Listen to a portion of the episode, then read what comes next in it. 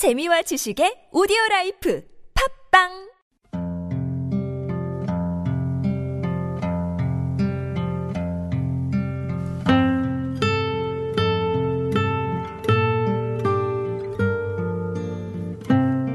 가슴에 담아온 작은 목소리. 제135회. 겨울이 두려운 이웃들. 돈이동 쪽방촌 이야기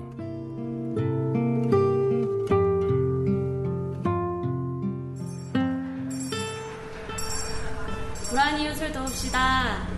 여러분의 따뜻한 손길과 따뜻한 마음이 불우한 이웃들에게는 큰 희망이 됩니다. 이 추운 겨울날 여러분의 따뜻한 마음 겨울이 시작되면 떠오르는 익숙한 풍경. 구세군 종소리와 함께 등장하는 빨간 냄비를 기억하실 겁니다. 누군가에겐 설렘으로 누군가에겐 걱정으로 다가올 겨울 돈이동 쪽방촌 사람들은 이 겨울을 어떻게 맞이하고 있을까요? 작은 목소리가 찾아가 봤습니다. 계절이 바뀔 때마다 사람이 죽어요. 하나둘씩. 까치가 아침 새벽에 깍깍대고 울잖아요. 그럼 아, 이게 또 누구 한 사람 또 돌아가시는 거예요. 그날 돌아가시는 게 아니라 딱 한 3, 4일을 두고 보면 꼭 누가 돌아가시더라고요. 그 오늘 아침에도 까치가 우는 거 보니까 또 한 사람 돌아가시구나 하는 생각이 들더라고요. 아무래도 취약 계층이니까 이제 혼자 계시다가 이제 뭐 돌아가시는 경우도 사실 발생을 하기는 해 하거든요. 특히 이제 뭐 여기 계신 분들이 외로우시다 보니까 술을 좀 많이 드세요. 그래서 알코올 때문에 또 이제 그런 문제들도 많이 혼자 이제 술 드시고 밤에 돌아가시는 경우도 생기긴 하더라고요. 예. 그냥 안타까운 마음뿐이죠. 뭐. 그러니까 뭐 일주일 전에 뵀는데 뭐 이틀 전에 내가 뵀던 분인데 이제 예, 그때 얘기 나누고 했던 분인데 그렇게 이제 혼자 쓸쓸하게 이렇게 가신 걸 보면은 속상한 마음이 들죠. 예. 힘들고 척박한 도시. 사람이 쉴 수 있는 최소의 거주 공간이라 불리는 쪽방들이 모여 있는 곳. 그 중에서도 서울의 한복판에 위치한 돈이동 쪽방촌.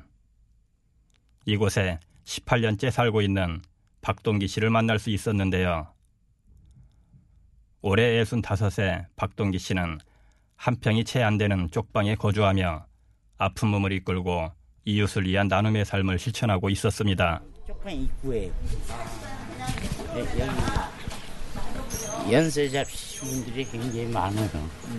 아이고, 아이고, 저 나가본 게 없더라. 예, 예. 내 이부 자리 여기서 탔다. 탔어요? 어, 어, 잘 타셨어. 어, 또, 고마워. 아니야. 보니까는 움직이지 못하고 그냥 드러누워 계신 분들이 있어요. 그래서 그분들을 내가 도와주지 떠나면 안 되겠다는 생각에서 이 교회에서 도와주는 게 두유하고 빵하고 밥하고 이렇게 해서 봉사활동을 하고 있어요. 매주 토요일 날마다 빵은 나가고 그다음 두유를 한 달에 한 번씩 돌리고 그리고 주일날마다 밥을 넣어주고 여기서 이렇게 이제 봉다리에다 넣어서 싸, 싸준다고 그러면은 내가 내려가서 그걸 받아서 또 갖다 주고 저쪽 길보다 이쪽 길이 굉장히 너무 지저분해서 아침에 한 번 나와서 하고 한 10시 반이나 11시 돼서 한 번 하고 점심시간 끝나면은 이제 이빨 쑤시고 요지들 버리고 담배 버리고 이런 거 커, 커피 먹고 깡통 깡통 전부 다 올리는 거 다 수거하고 그런 거 전부 다. 누군가에게 도움이 되고 싶은 마음에 쪽방촌 이웃들을 위한 봉사활동을 시작했다는 박동기 씨. 그런 그에게는 6년 전 또 다른 봉사활동 목록이 더해졌는데요. 바로 겨울이면 시작되는 구세군 자선냄비 모금 활동이 그것입니다. 어머님이 이 교회를 한 70년간 이렇게 믿으시다가 돌아가셨어요. 어머님이 돌아가시면서도 아직 내 자식 하나 이 교회에 끌어들이지 못했다고 그렇게 하시면서 손을 꽉 잡으면서 믿어라 믿어라 이렇게 얘기를 하시고 돌아가셨거든. 혼자서 이렇게 나와서 살다 보니까 아무래도 안 되겠더라고. 그래서 교회를 자꾸 구세군이 들어왔다 그러는데 봉사할 사람이 있느냐 없느냐 그래서 내가 그때 딱 나섰죠. 하겠다 이렇게.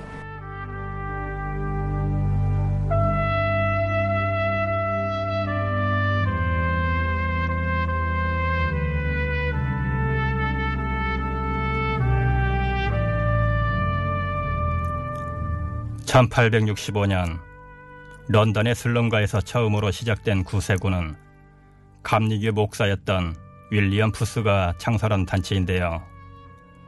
당시 부유했던 교회로부터 배척을 받던 가난한 사람과 노동자들에게 가까이 다가가며 이웃에 대한 헌신과 나눔의 역사를 만들었습니다. 당시에 산업혁명 시대였기 때문에 교회가 가난하고 소외된 사람들을 잘 돌보지 않았어요. 그런 소외된 사람들하고 같이 교류하기를 원치 않았는데 그런 교류하는 방법이 어떤 방법이 있을까라고 했을 때에 당시에 영국 군대 그 조직을 차용을 해가지고 그 하나님의 군대, 그러니까 세상을 구원하는 군대라는 그런 의미로 구세군이라는 것을 시작하게 되었습니다. 그래서 어떤 기독교 운동에서 사회적인 운동으로 바뀌게 된 그러한 운동이라고 보시면 되죠. 네. 흔히 구세군 하면 빨간 자선 냄비만 떠올리는 분들 많으실 텐데요. 실제 한국 구세군은 노인, 어린이, 에이즈 감염자, 장애인, 노숙인, 그리고 한부모와 다문화 가정 등 사회적 약자를 위한 시설을 다양하게 운영하고 있습니다.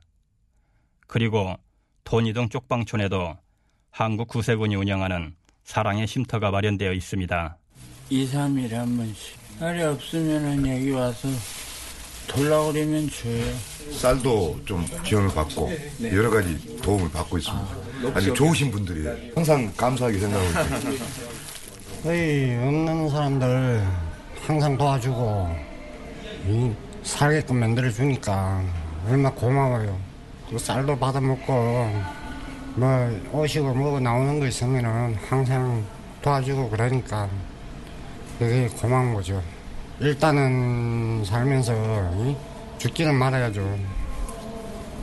그게 항상 도와주고 미안하고 항상 고맙고 그래요.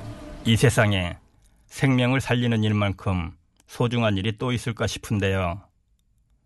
돈이동 쪽방촌에서 그 중요한 역할을 담당하고 있는 한국 구세군 소속의 봉사자들을 만나봤습니다. 막상 와서 현장을 보고 지원되는 복지라든지 이런 것들 보면 와 이거 가지고 될까라는 생각도 들 때도 있고 외부에서 봤을 때는 어 이런 분들 많이 지원해주고 관심 갖는데 정상적으로 생활을 못하냐.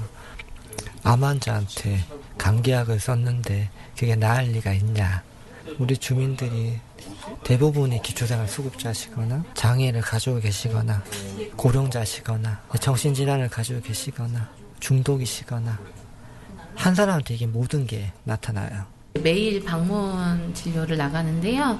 거의 다 1인 세대이기 때문에 독거 노인들이 주라고 보시면 되는데 그분들한테 가서 제가 이제 하루에 한 번 가는 것만으로도 그분들은 일단 이제 마음의 위로를 좀 받으시는 것 같고 물론 뭐 그분들이 한테 매일 혈압이나 혈당을 측정해 드리는 게 건강 관리 쪽에서 뭐 당장 뭐 어떤 큰 효과를 내는 건 아니지만 그래도 그걸 해줌으로 인해서 이제 그분들이 좀 건강에도 관심을 좀 가지고 좀 마음의 위로도 좀 받고.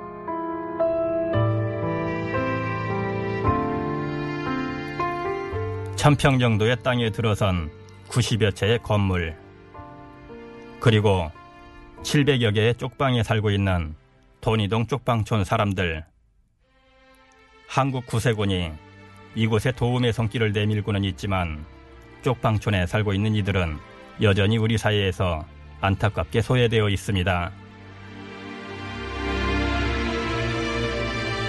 쪽방 동네에서는 사람이 죽어나가면은 형제가 있어도 형제가 사체를 포기를 해요.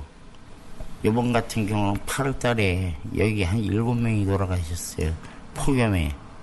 형제가 없어. 그 사람들은 요새는 그 냉동비도 비싸고 그러니까 한 일주일 안에 그거를 처리를 하더라고. 그 혼자 나가는 거예요. 지난 2016년 3월 돈이동 쪽방촌에는 주민들을 위한 장례 추진 위원회가 구성됐는데요. 그 후 이곳의 사랑의 쉼터에서는 한 달에 한 번 쓸쓸하게 세상을 떠난 무연고 사망자의 넋을 기리는 마을 장례가 치러지고 있습니다. 올해도 춥다고 그러는데 어느 사람들은 그 방이 차온데도 거기서 술을 먹고 막 이러다가 어떨 때 심장마비를 그냥 돌아가신 분들이 많아요. 이게 술, 술 좋아하시는 분들은 거의 다 돌아가셨어요. 겨울이 지금 이 들어닥쳤는데 이 겨울을 어떻게 그 사람들을 어떻게 지낼까 하는 그런 생각뿐이죠.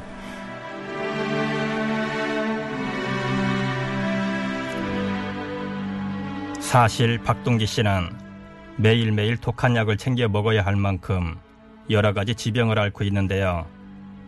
그래도 몸을 움직일 수 있는 한 봉사활동을 하는 것이 당연하다고 말하는 그 박동기 씨는 왜 이렇게 봉사활동을 계속하는 걸까요? 암을 돕는다는 게 나보다도 더한 사람이 굉장히 많을 거다 하는 생각에 나는 그래도 하늘을 보지 않고 천장을 보고 자고 있으니까 그나마 좋고 그냥 이대로 이제는 뭐 부모님 형제 다 돌아가셨고 이러니까는 나밖에 없으니까 생명이 붙어 있는 한 여기 이쪽 방에 좋게 좀 한번 만들고 나가고 싶어서 이 쪽 방을 지금도 떠나지 못하고 있습니다. 이쪽 방이라는 동네에 그 쪽 방도 이런 사람들이 있구나 하는 걸 하기 위해서 지금도 열심히 노력하고 있습니다. 하나로 온전한 방이 쪽이 나서 나뉘게 되었다고 해서 이름이 붙여진 쪽방. 누군가의 눈에는 세상에서 가장 초라해 보이는 이곳에서 나눔을 실천하고 있는 박동기 씨의 이야기를 들으면서 문득 나눔이란 무엇일까 생각해 보게 됩니다. 과연 이들에게 필요한 나눔이란 무엇일까요? 이제 이게 지속성의 문제인 것 같아요. 제가 봤을 때는 그분들한테 일회성으로 이렇게 주고 가고 이렇게 아니라 이분들은 그거 한 번 받아서 드시는 게 아니라 뭔가 지속적으로 관심이 필요한 분들인데 그게 이제 지속이 얼마나 잘 되느냐. 보통은 거의 뭐 일회성으로 왔다 가시는 경우도 많기 때문에 그러니까 관심들은 많이 있는데 그걸 이제 어떤 방법으로 도움을 잘 줘야 될지에 대해서는 다 같이 고민이 좀 필요한 것 같아요. 네. 작은 거지만 하나하나 나눈다는 거는 굉장히 좋은 것 같아요.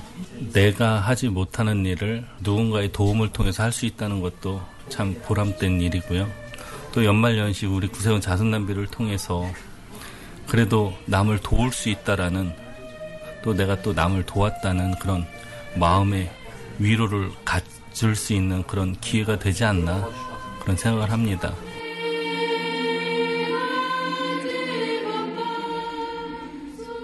과거 미국의 하버드 의대 연구에 따르면 남을 위한 봉사 활동을 하거나 선한 일을 보기만 해도 인체의 면역 기능이 크게 향상된다고 합니다.